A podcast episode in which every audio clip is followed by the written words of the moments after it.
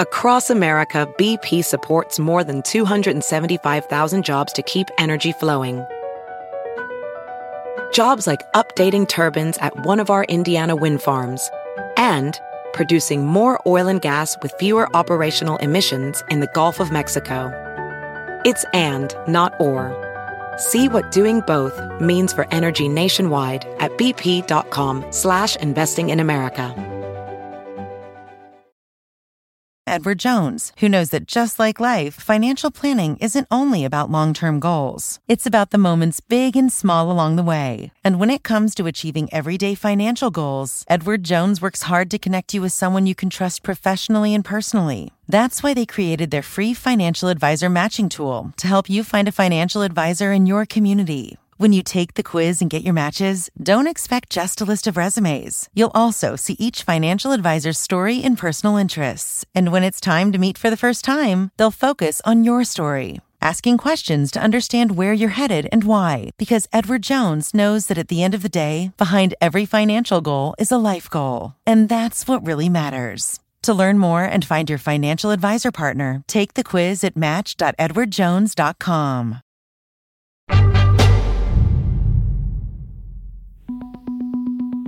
My guest today, Helen Czerski, is a physicist and oceanographer at University College London. She has a gift for seeing physics at play in the everyday world and explaining it in a way that's not only understandable, but at least for me, inspiring. You've got one of the most sophisticated pieces of technology that humanity has ever built, and you've got an egg on your kitchen table, and the same bit of physics explains both of them. Welcome to People I Mostly Admire with Steve Levitt.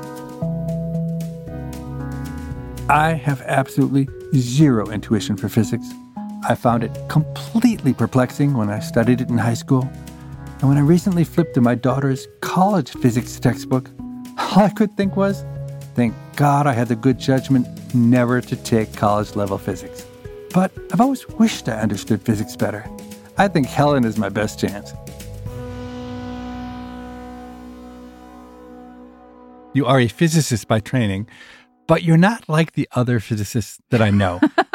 the ones that I know, they're either obsessed with objects that are way too big or way too small to be directly relevant to everyday life. So some of my physics friends are focused on how the structure of the universe looked eight tenths of a second after the Big Bang, or they're trying to find dark matter or alien civilizations. And others I know they're looking for the latest subatomic particle or trying to come up with the grand unified theory of particle interaction.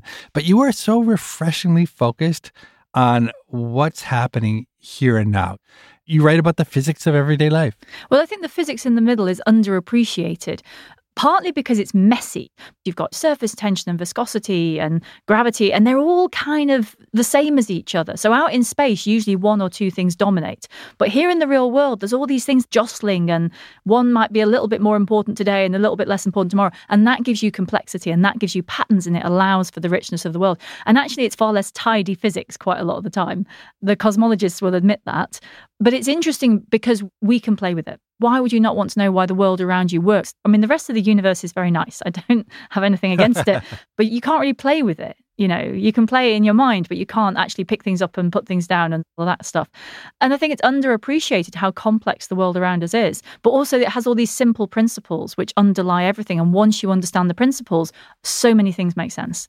It's not exactly a life changing insight, but one example that you gave in your book storm in a teacup that really sticks with me is how to use physics to figure out whether an egg is raw or whether it's been boiled. And there have actually been a few times in my life when I've wanted to answer that question.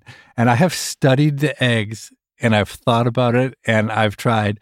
And I had no idea which one was raw and which one wasn't, and just ended up trying to crack them open to find out. But you explain in the book how simple physics answers that question. Yeah, the egg one is great because there is a difference between a raw egg and a boiled egg, and it sounds really simple. It's the raw egg is liquid. That's what my thought. It's liquid. I'll shake it. I can tell, but you shake an egg and you really can't feel anything. They're not so liquid that they squish around. So, if anyone's listening and you want to try this at home, what you do is you get a raw egg and a boiled egg with their shells on, put them on a flat surface on their side, and spin them round. And then the interesting bit is that you just put your finger very quickly on the top and take it away. So you stop the egg for an instant and then take your finger away. And one of the eggs will keep spinning. And that's the giveaway because the solid egg is all one. So if you stop the shell, you stop the solid in the middle. So the whole egg stops. But the liquid, you've only actually stopped the shell. The liquid inside, the white and the yolk, that's still spinning. There's this law of the conservation of angular momentum. That's what physicists call it. That if something is spinning, it will keep spinning unless you make it stop. And that's what happens to the inside of the raw egg. So when you take your finger off the shell, the liquid inside pushes on the shell and pushes it round again. So it will keep spinning. And the really great thing about the egg thing is that that's what explains what keeps the Hubble Space Telescope pointed in the same direction. Wow. Inside of the Hubble Space Telescope, there are gyroscopes that keep spinning because there's no reason for them to stop. And so the spacecraft can tell its orientation because it's moving around these gyroscopes. So you've got one of the most sophisticated pieces of technology that humanity has ever built, and you've got an egg on your kitchen table, and the same bit of physics explains both of them. And that's why the physics of the everyday world is interesting, right? Because you learn a few of these basic laws and then you see they're everywhere. And the really fun bit is that then you can use them as tools. And that's the real power in all of this. It's about showing people that physics is not beyond them, it's part of their world and they do know it. They just have to look at it and see the patterns. One of the nice things about your books is that they are sprinkled with these little experiments that you can do at home to demonstrate physics in action. And many of them are actually, I would say, at the border between experiments and magic tricks. Sticking with eggs, you give an example which is how you can get an egg whose circumference is bigger than the neck of a bottle to actually nonetheless slide right through into that bottle. Do you remember that one? Well, this is to do with eggs being an interesting kind of solid. They're a very squishy kind of solid. If you're going to try this, I advise you to boil it hard enough that the yolk is solid as well, because it'll make okay. a lot less mess if the egg cracks. So it's kind of rubbery, it's squishy. You know, you can squeeze it and it will change shape. So you've peeled this egg. So this time you've peeled the egg. You've done your spinning experiment. You know which one was the boiled one, and you've picked that one and you have taken the shell off it. The actually the hardest part of this is finding a bottle that's got the neck of exactly the right size. So you want something that has a neck that's just a little bit narrower than the egg, so you can perch your egg like an egg cup on top of the bottle. Then comes the interesting thing because it looks like it is not going through that hole, but you can make it happen. And what you do is into the bottom of the bottle, you drop a match, you let it burn for a little bit. So then what we've got is a load of hot air on the inside, which because it's hot, it's expanded. So inside the same amount of space, there isn't as much gas because it's expanded and the extra has been pushed out. And then you kind of plug it with your egg and the match will go out because it runs out of oxygen. And then you've got the atmosphere on the outside. And so the egg is now the sort of plug in this kind of tug of war. So it's just going to go in whichever direction is pushing it hardest. Initially, there's nice warm air down the bottom. It's high pressure because those molecules are moving very quickly. They're pushing on it very hard. So the battle is equal. And then as the gas underneath cools, those molecules slow down, which means they don't bump into the egg quite as hard, which means they don't push quite as hard. So then the outside is pushing harder than the inside, and the egg will be pushed down through and into the bottle all by itself. You can just sit and watch it because the atmosphere is pushing it there. And then you've got the great game of trying to get it out, which I don't think anyone has ever succeeded in doing. This is all being caused by molecules that are far, far too small to see, billions and billions of them, but you can absolutely see their effect in the real world. You know what's so fun for me reading your books is that every page is a reminder that I understand almost nothing about how the world actually works. You know who I'd love to introduce you to is my friend Joshua Jay, who was a guest on this podcast a while back. He is one of the world's greatest and most intellectual magicians. And I bet the two of you together could create incredible illusions by taking your knowledge of everyday physics and his knowledge of perception and I think it could just be amazing. But you know what's interesting about that is that I have the compulsion to explain everything, and magicians that they have a rule that you never explain how it's done, right? So I think we might have a very interesting time, and then he would have to just like banish me so that no one could hear the explanations of how it all worked.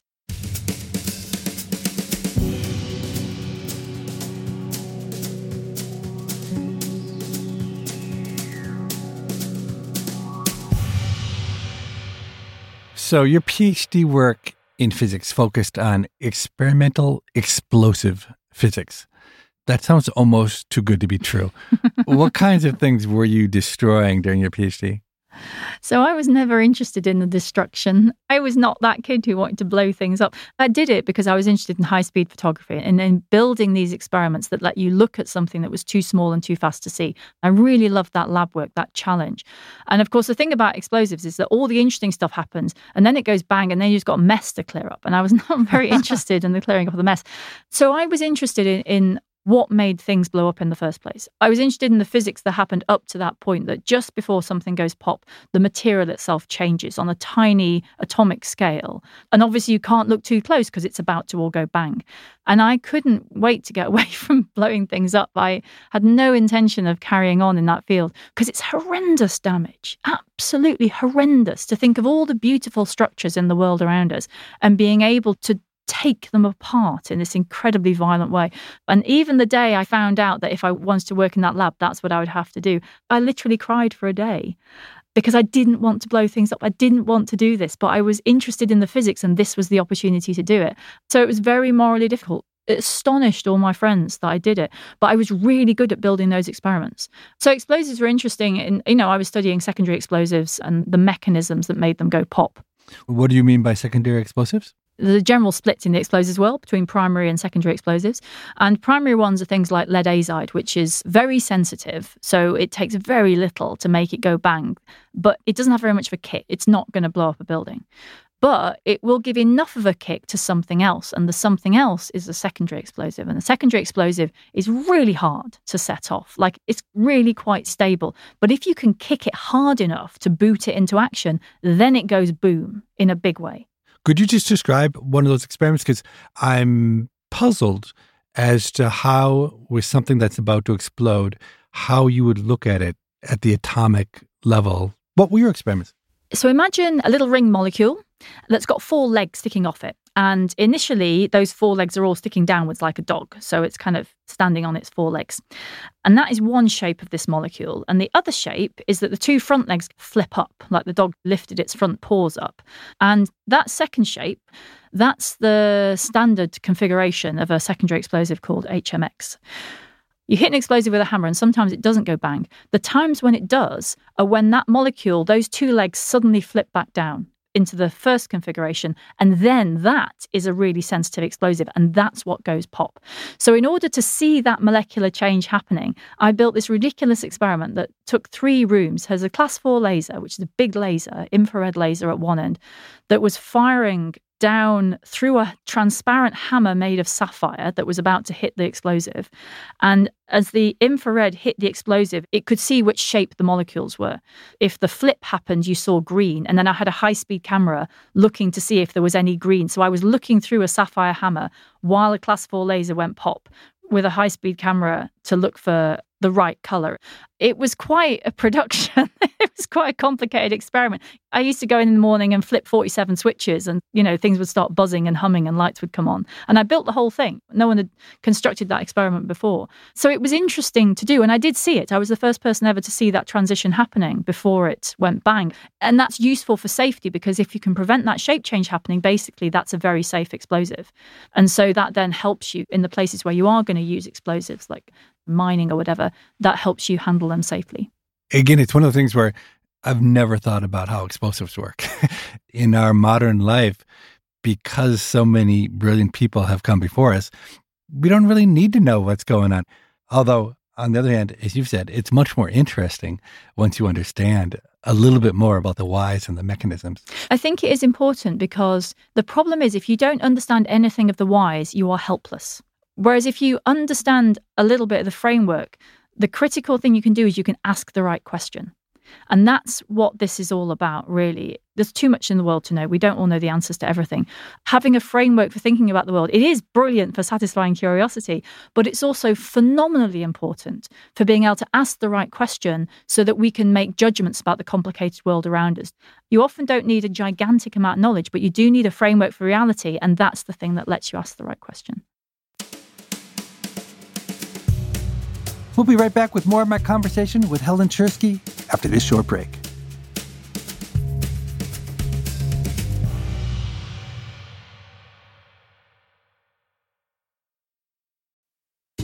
People I Mostly Admire is sponsored by American Express. There's nothing better than getting more value out of where you spend the most money. The enhanced American Express Business Gold Card is designed to take your business further. It's packed with benefits and features like four times membership reward points that automatically adapt to your top two eligible spending categories every month and up to $150,000 in purchases per year. So you earn more where your business spends the most, plus up to $395 in annual statement credits on eligible business purchases at select shipping, food delivery, and retail subscription merchants. And with flexible spending capacity that adapts to your business and access to 24 7 support from a business card specialist, you can continue to run your business with confidence. The Amex Business Gold Card, now smarter and more flexible. That's the powerful backing of American Express. Enrollment required, terms apply. Learn more at americanexpress.com slash business gold card. People I Mostly Admire is sponsored by Rosetta Stone. Want to get the most out of your travels? Use Rosetta Stone, one of the most trusted language learning programs, to learn the language of the place you're visiting so you can fully immerse yourself in the culture. Rosetta Stone's teaching method helps you learn intuitively. You're trained to listen, speak, read, write, and think in your chosen language. Plus, their True Accent feature gives you feedback on your pronunciation. And with the Rosetta Stone app, you can learn anytime, anywhere. Make progress with lessons as short as 10 minutes. For a limited time, our listeners can get Rosetta Stone's lifetime membership for 50% off. That's 50% off unlimited access to 25 language courses for the rest of your life. Redeem your 50% off at rosettastone.com slash admire. That's rosettastone.com slash admire.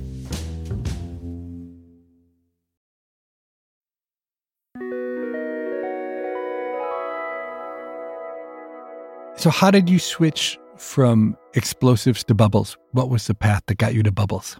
Well, I finished my PhD and I did not want to blow things up anymore, which came as an astonishment to every male. The women didn't care so much. The men were like, What? You've got my dream job. What are you talking about? And I was like, You have to do the clearing up as well. And then they went, Oh. so I was in the Cavendish Laboratory in Cambridge, which is a very famous physics laboratory. Plenty of famous discoveries have been made there, both in cosmology and in quantum mechanics, including the discovery of the electron, you know, some really fundamental physics.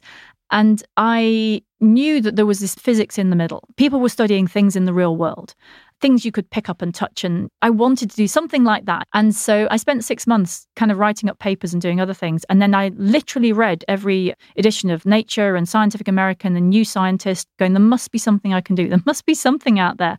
and like you say, physics was so split into quantum mechanics and cosmology that there was very little in the middle back then. And it just so happened that there had been someone in my lab who studied bubbles and they came and gave a talk. And I was like, oh, that's quite interesting. And then I wrote an email to this guy, Grant Deane, at the Scripps Institution of Oceanography in California. And I said, you know, I'm quite good at physics, got all these degrees from Cambridge in physics, don't know anything about bubbles. Can I come and work for you? And he said, yes. And so I went to Scripps in California.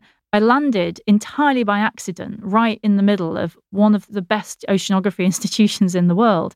And then, of course, as soon as I thought about the physics of the ocean for the first time, I got it, right? Clearly, this is important. And then very soon afterwards, I got extremely indignant because I was that kid that read all the things and went to all the lectures. Like, how has nobody told me about the ocean? This is completely ridiculous. And so then I learned to scuba dive because it was very obvious that if I wanted to understand what was in the ocean, I had to go in it. So I became a scientific scuba diver. I went to every lecture I could think of at Scripps. I walked into people's offices and said, I don't know anything about anything, recommend a book for me. And they did. And so, you know, I was at Scripps for just over a year. And then in my next postdoc, I went to sea for the first time. So then I started doing field work. So I'm curious. I've never heard the ocean in physics talked about together, just like you said, you hadn't heard it discussed as you were being educated. How big is the community of scholars who focus on ocean bubbles? There's lots of people that study the effects the bubbles have, but the number of people that actually study the bubbles, like really study the bubble physics themselves, is probably less than 10. But bubble physics is one of those things where once you start seeing it, it's everywhere. A bubble is an interesting thing because it's a gas and a liquid trying not to mix. That's the reason the bubble exists, because the gas is trying to stay in a little pocket of gas and the liquid is staying on the outside of it, staying away. So a liquid has a set of things it does, and a gas has a set of things it does. But when you put them together in this bubbly fluid, then you've got something which is quite different. And so suddenly you open up all these possibilities in terms of behavior and what it does because it's got loads of surface area and it's quite squishy. I mean, who thought you could have squishy water? But bubbly water is squishy, which matters for how sound travels through it. So wherever bubbles are, they're doing something quite interesting because they're very different from what's around them. So I study mostly the bubbles caused by breaking waves at the ocean surface. One reason I suspect that the oceans are mostly ignored by physicists is that the questions sound so hard. Liquids in general are really complicated with fluid dynamics, but that's even in an idealized liquid where you're in a lab and you control everything about the flow and the inputs and the outputs.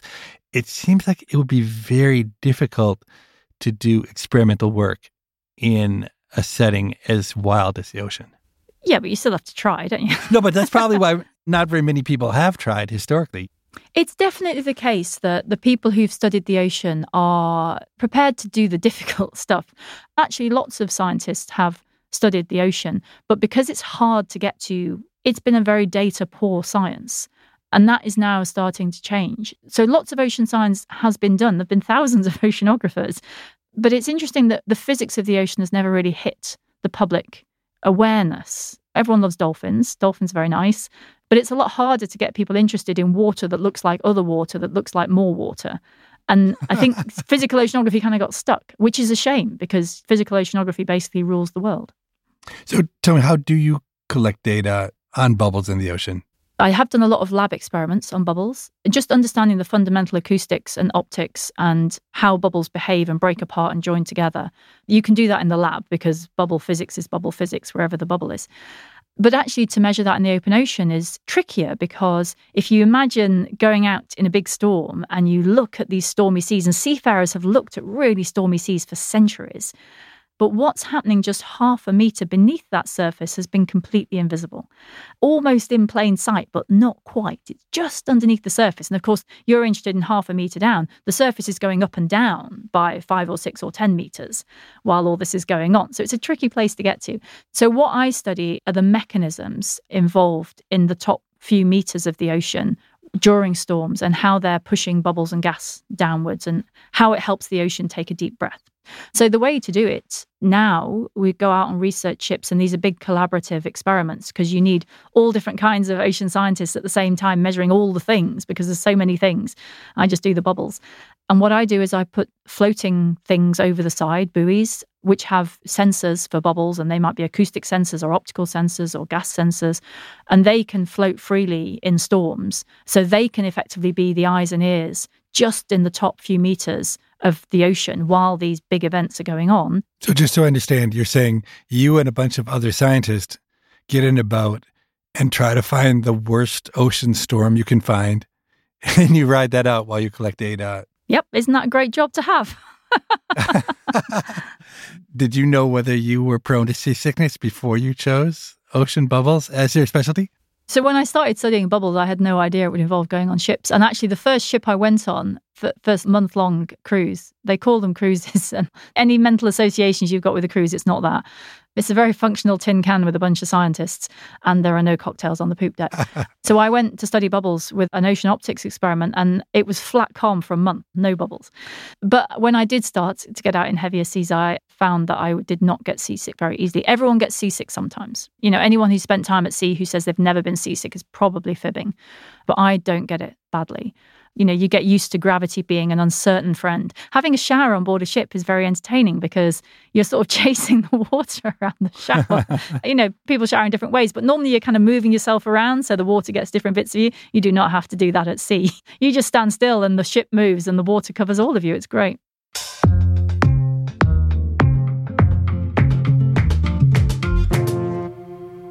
So I'm not sure that people generally are aware, but a huge share of the planet's CO2 is in the oceans, way more than is in the atmosphere, right?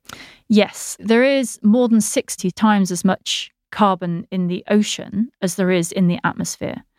So, studying how the ocean breathes is important for understanding how carbon moves around the planet. Because carbon moves around naturally all the time. But then as we put extra into the system, it's got to find extra places to go. And so, exactly where it goes and how long it takes to get there and how it's distributed and what affects that, those are big questions in chemical oceanography today. Is your research into bubbles at all related to that issue of carbon transmission? It is because the gases that the bubbles are helping to move downwards, carbon dioxide is one of those gases. A big storm is like the ocean taking a deep breath. So, for example, as wind speed increases, you tend to get more carbon dioxide crossing from the atmosphere to the ocean. The mechanisms are what give you predictive capability. For most of the last 10 years, what's justified the work I've done is how quickly carbon dioxide is taken up by the ocean. And a big share of human emissions to date have been absorbed by the oceans, right? The carbon dioxide in the atmosphere would be much higher if the oceans weren't doing heavy duty pulling carbon dioxide out on net. The ocean has done us a gigantic favor, basically, because if it wasn't for the ocean taking up carbon dioxide, we would be way past the Paris climate targets already, quite a while ago. It's acted as a buffer. And that's one of the reasons the ocean's important on planet Earth, is because it is the big buffer. You know, it's a buffer for temperature, which means you add an extra little bit of heat. You don't immediately get a spike in temperature, you've got somewhere to store it. And so it's the same with the carbon dioxide, that as there's been more in the atmosphere, more has been pushed down into the ocean. And of course, it causes problems in the ocean. It makes the ocean less alkaline, and that's got implications for life in the ocean. There's no such thing as a free lunch, but there's no doubt that it has done us an enormous favor by taking up so much. But the question is whether that's going to continue, because as the oceans warm, gas is more likely to come out than go in. You know, if you have warmer water, it will tend to give gas back to the atmosphere, and that would be very serious. Warming is just one of the reasons that might happen.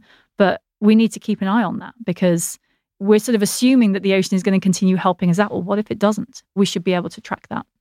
The way you say that, it sounds like the scientific community doesn't have a very good idea about how the oceans will behave in a different scenario where temperatures are two degrees Celsius higher is that a fair thing to say? No, well, you know, no one's got a crystal ball, right? So we don't have models that we can say with 100% certainty this is what's going to happen. We do have a very good idea of some of the big influences. We know as the oceans warm, for example, what's mostly warming is the top layer, and that makes the top layer more buoyant. And that increased stratification makes it harder for the top to connect to the deep ocean. So there's things like that where you can be pretty certain that's going to happen. We can see actually the ocean is deoxygenating. So it's lost about 2% of its oxygen since the 1960s. That's not because of carbon dioxide, is it? Is it the warming or what's happening? Changes in ocean currents, changes in life and where life is living, those all make a difference. And changes in the amount of oxygen that is taken in from the atmosphere in some of the places that feed the deep ocean. And then, of course, you've got things like eutrophication, where the outflow of rivers, you know, Mississippi, for example, there's a huge amount of fertilizer comes down that river. You get these enormous blooms of phytoplankton, and then what comes along to eat them consumes all the oxygen. And the big debates are about how the big ocean currents and how the overturning circulation will be affected. Generally, currents in the ocean go sideways. The ocean is layered, so things tend to go horizontally. But there are places in the ocean where the surface is connected down into the deep. And so if it goes down there, it goes a long way down and slither around in the deep for maybe a few hundred years and it will slowly come back up somewhere else. And so there are questions about whether that overturning circulation might slow down. The problem with all of these things is that we're talking about massive processes. This is an engine that runs on scales of decades or centuries. And we've got, depending on what you're looking at, perhaps 20 years of really detailed data. And so we can make some predictions and we know the physics, but exactly how it's all going to play out is still not clear. We're studying how the system works at the same time as it's changing. So it's difficult to separate how much is this just natural variability and then where's this extra trend that is due to climate change? And it's not that we can't do that science, it's just that no one's got complete confidence in that predictive power yet. But any of these changes are big and serious, and we should worry about them because it's the physics of the ocean engine that sets the environment of planet Earth. It's not just, oh, the water's a couple of degrees warmer. That sounds quite nice. If it changes the shape of the engine, that's a problem. The oceans are cold. And maybe it's just a warped human perspective, but it seems like the fish and the phytoplankton, all of them might like it a little warmer down there. But it sounds like that's a pretty naive view of what's going on. I think that's a lot of anthropomorphism there. Like, oh, that cute little fish would love a nice warm jacket because it looks cold. It's not quite as simple as that, partly because ocean creatures are very well adapted to the environments they're in. And also, they might use temperature to navigate, for example, to know where to go to find food at different times of year. But also, it's patchy. It's not like the whole ocean is warming evenly. The way to think about all of this is that this ocean engine, which the water is doing lots of things, it's moving heat around, it's moving natural chemicals around, it's doing things all the time, and it's got a shape. And the shape of that engine and the way it flows, that's what means it's quite warm in Britain and quite cold in Nova Scotia, for example, even though we're more or less the same latitude. And the thing about climate change is that in some respects, it's going to change the shape of the engine, and therefore the heat will be distributed differently. The biggest problem with that is that everything we know on this planet is very well adapted to things being as it is now. And that's both the animals and us, you know, where we trade, where our agriculture is, where we live, where we get our water from. All of that depends on it working as it does now. It's changed in the past, it's not changed this quickly, and that's the problem. You're listening to People I Mostly Admire with Steve Levitt and his conversation with Helen Czerski. After this short break, they'll return to talk about how ocean waves may have changed the course of history.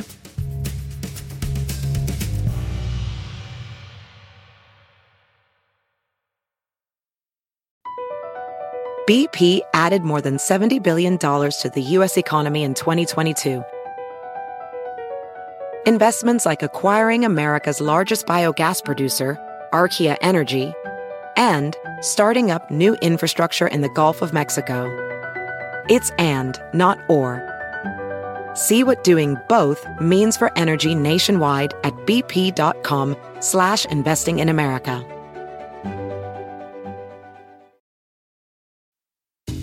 People I Mostly Admire is sponsored by IXL Learning.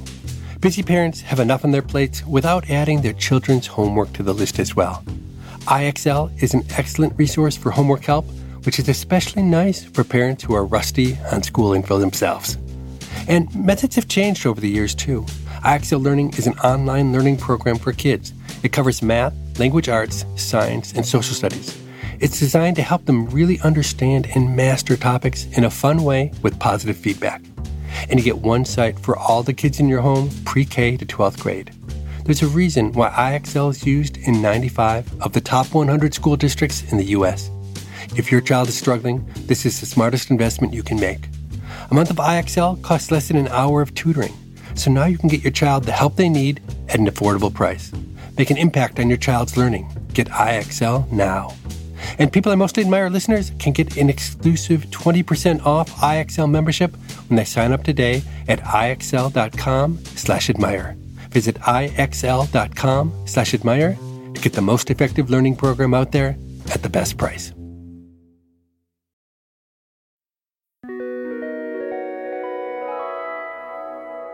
Helen Czerski has the ability to make complex ideas feel simple and also relevant to our lives. That's a really powerful kind of storytelling. In the time we have left, I want to ask her how she thinks about telling those kinds of stories. So, a lot of what we're talking about is coming from your new book. It's called The Blue Machine. And I have to say, when I heard that you were going to write a book about the physics of the ocean, I was skeptical. And I was skeptical because good books are almost always full of good stories. And good stories almost always revolve around people, not things. It's hard to tell a good story about a wave or an ocean current. Did that give you any pause as you embarked on this latest book? No, because I thought someone should do it. Because you're exactly right that there's this problem of how do you relate to water. We are very committed to things that we can relate to and that have big, cute eyes and fluffy ears. But I knew the stories were there because I could see them. The way the ocean engine turns has affected so many animals, plants, structures, civilization, history, cultures. It's all there. You just have to do a bit of digging. It was more time consuming digging than I anticipated, I'll give you that. So, literally, the, the book plan for my last book was actually 10 post it notes on one piece of paper, and each of the post it notes had three words on it. This one was this gigantic document that covered a wall because there's so many stories. I never had any doubt that the stories were there, but it did take a lot of digging because no one really talks about those stories in this way. You tell a lot of interesting stories in the book about guns and war, perhaps in homage to your early PhD work on explosives. For instance, you tell a fascinating story about oceanography in D Day that I've never heard before. And I asked my father, who knows everything about World War II, and he didn't know that story either. Could you tell the story? I, was the guy's name Walter Munk? Walter Munk, yeah. So Walter Munk was an extremely famous oceanographer. He died just a couple of years ago at age 101, I think, and he was working right up to the end. But he started out during the Second World War, right at this period when people were really looking at the ocean for the purposes of war. So if you turned up somewhere with a load of soldiers on a ship, you had to somehow get them onto the shore. And so there were these things called landing craft, kind of flat wide barges. And the problem that these things had is that if the waves were very big, these were terrible boats. They floated, they could carry people a short distance, but they weren't very good. So if there was any swell coming in, they got tipped over. And Walter was looking at the conditions initially off the coast of Africa where these things were being used. And as far as they were concerned, then it was kind of like magic like, oh, today there's really large swell and these boats are getting tipped over, and tomorrow it's totally fine. So he started working on how do you predict where the waves are going to be? Even then, they knew the basic mechanism.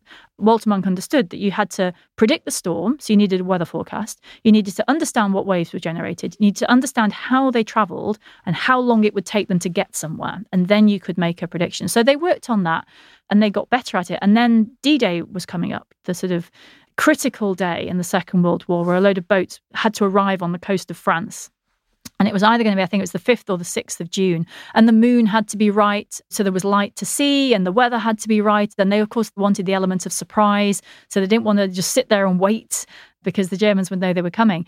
And so they did wave predictions. And the answer came back from the models that if you go on the first day, on June the 5th, there is going to be so much swell, everything will be a disaster. And Eisenhower made the decision to delay D Day by a day. And then history as we know it followed. That was one of the first instances of predicting the ocean in order to change a decision about how humans acted. One thing you do masterfully in The Blue Machine is you tell stories where animals rather than humans are the central characters. I'd never heard of a Greenland shark before, but they are amazing creatures. I think everyone should be talking about them all the time. They're kind of a baggy sweater pretending to be a shark. They live in cold places. So sharks don't tend to live in cold places. These ones do up near Greenland, as you might expect. And they can be huge, you know, four to five meters long when they're fully grown. And they swim incredibly slowly. Most of them are blind because they've got this kind of horrible parasitic worm hanging out of one of their eyes or both. But since they live in the dark, it doesn't seem to make much difference. No one's ever seen one eat, I don't think, but their stomachs have, you know, seals and fish. So it seems that what they do is kind of just slide along as a piece of darkness and then chomp. But the thing about the Greenland shark is that they can live up to 450 years old. They don't reach sexual maturity until they're 150. That's unbelievable. It's yeah, it's patient lifestyle, isn't it? But the reason they can live so long is because it's cold. You know, they have a slow, cold lifestyle and they just live slowly. And the way it comes up in the book is that a few years ago, there was a research ship in the Gulf of Mexico where the surface temperature is obviously very, very warm. And they were studying the aftermath of the Deepwater Horizon oil spill. So they were putting down baited hooks to do surveys of what was living down there. And they put a hook down, they pulled up on deck a juvenile Greenland shark.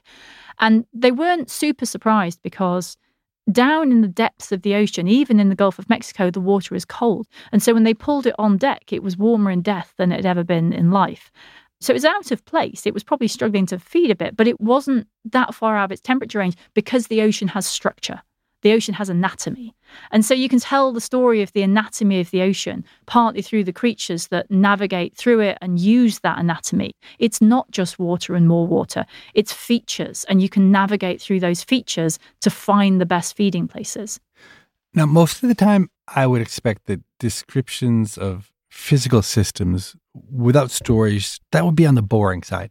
But the facts that you have about the ocean are so startling to me that I was simply blown away. Could you talk a little bit about the physics of sound in the ocean? For instance, how far can a whale transmit a sound?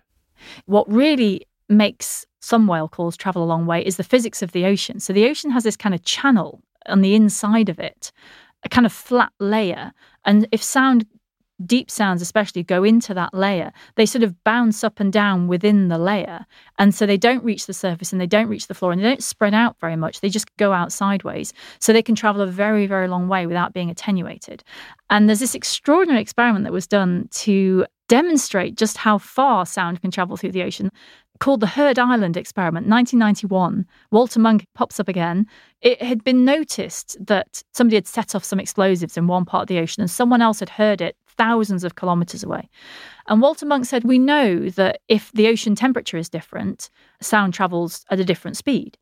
So, what if we made a loud noise deliberately and then we listened all around the world and we could sort of take an average temperature of the whole ocean all in one go, just from one measurement, because they knew that climate change was coming back in 1991. So they was like, well, maybe as the ocean warms, we can use this to track climate change. So they set up this experiment with two ships that went down to the Southern Ocean, so kind of where all the global ocean connects. And they had these really massive speakers that made really deep noises. And they set up listening posts all around the world, you know, in Bermuda and in the Indian Ocean and on both sides of the Americas and all these places. And they were just listening. And the sounds traveled through this channel. And it was heard several hours later. And they could time it with incredible precision. So it worked as a listening experiment. And then all their speakers blew up because it's quite hard to make really deep noises. So you're literally saying they made a sound on one ship, and two hours later, halfway across the world, that sound was heard. That's right. And they could also learn stuff from the way it arrived. They made it a clever kind of signal so they could learn exactly what the path was as it traveled through the ocean. So there was a lot of subtlety. And it was the days of faxes. So there was a fax machine on the ship. So they get these faxes from the other side of the world saying, oh, you know, we heard you this morning. So it was a really interesting idea. Obviously, and this is much more obvious now than it was then, there were concerns about marine mammals. And now, of course, the idea of making extremely loud noises right in the channel that big animals use to communicate is a no no. So it sort of died a death, but now it's coming back because there are proposals to use natural sound. You know, if a glacier cracks or there's an earthquake, there's some kind of natural loud noise. People have said, well, maybe you could use that natural loud noise and play the same game. And so there is some work going into it again. But yeah, sound can literally travel around the globe.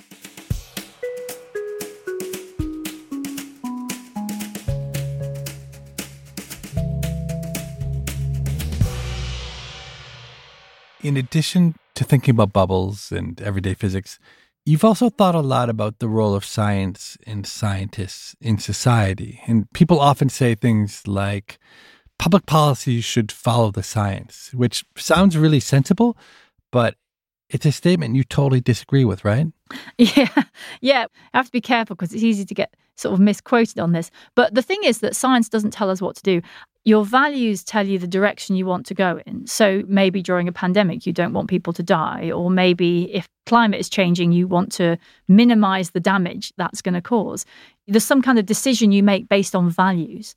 And the science will tell you how to put that into action. From a probabilistic point of view, because no one's got a crystal ball, if you want that outcome, these are the things you need to do to get there. And I think one of the problems with a lot of the debates we're having in society at the moment is that we're mixing up values and science. Everyone wants the science to be on their side, right? But actually, the science isn't on anyone's side. You have to have your debate about your values, and then the science will tell you how to get there.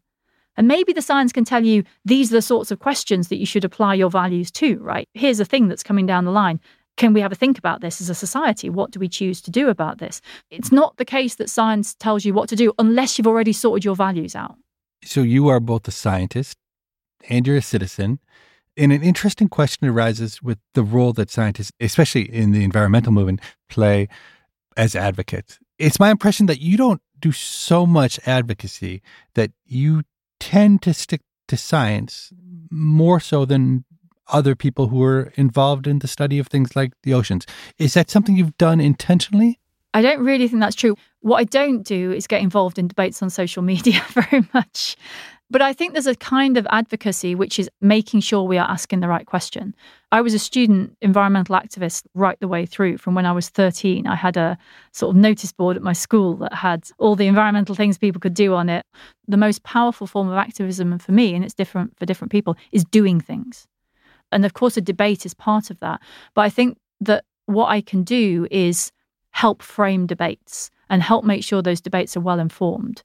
I do express strong views, especially on climate change and what people should do about this. But I don't spend a lot of time waving flags, partly because I'm really busy, but partly also because I think I can put my effort into actually doing things, into making things change rather than just complaining about the system. I do do a lot of complaining about the system, but I think if you help people see how the system works, you're giving everyone a bigger lever to change it.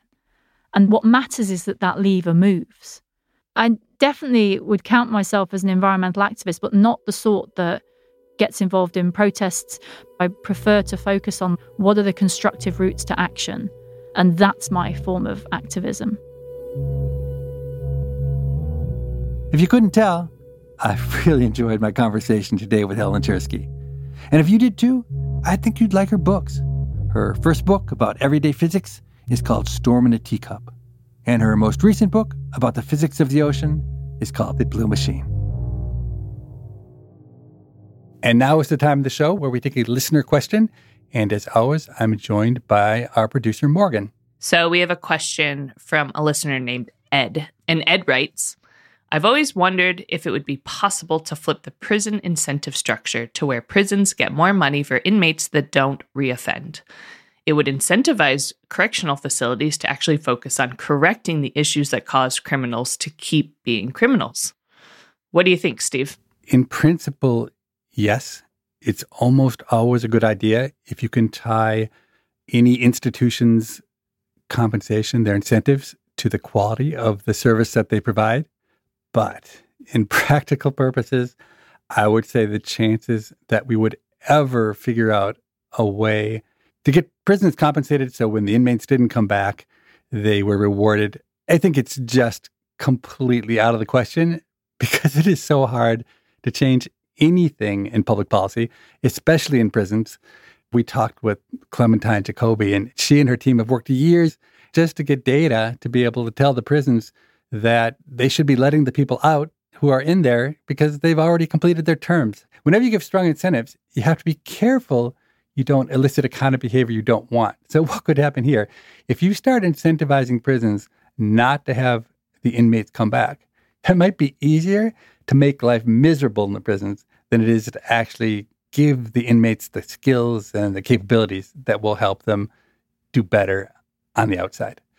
I think this is one of those ideas that looks good on paper, but I can't even imagine a pathway to making it reality. Are you aware of any programs that don't emulate this, but are alternative ways of helping keep prisoners from coming back to prison? Are you aware of any research along those lines? It's been really hard to do good research. The area I know best is in prison education. And there just, to my knowledge, are not many good studies that really compellingly tell a causal story about education working or not working. I'm not saying that education in prisons doesn't work. And we had Dwayne Betts on not that long ago. He's putting libraries in prisons with the hope that it will both make prisoners' time better, but also maybe influence what happens to them when they go back to the outside world. I'm 100% in favor of giving education to prisoners. It's just that the research thus far that I've seen hasn't been particularly convincing. I still believe 100% in doing it. I still think it's got to help. But to a skeptic who didn't think it was going to work, I don't think the research would change their mind. Ed, thank you so much for writing. If you have a question or comment, our email is pima at freakonomics.com. That's P I M A at freakonomics.com. It's an acronym for a show. We read every email that's sent, and we look forward to reading yours. In two weeks, we're back with a brand new episode featuring Arnold Schwarzenegger. I am so excited to have the chance to talk with him. When I was asked, Arnold, what do you think about someone threw an egg at you? Then I said, well, I hope the next time he also throws some bacon so I have a complete breakfast. As always, thanks for listening, and we'll see you back soon.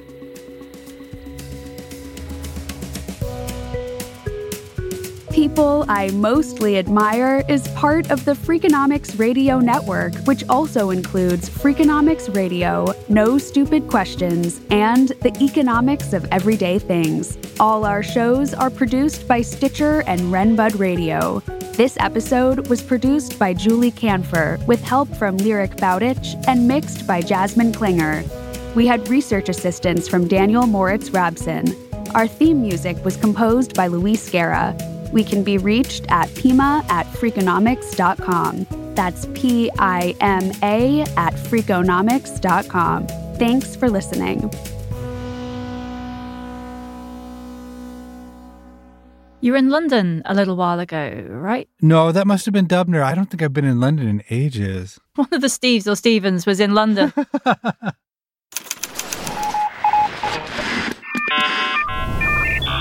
Freakonomics Radio Network, the hidden side of everything. Stitcher.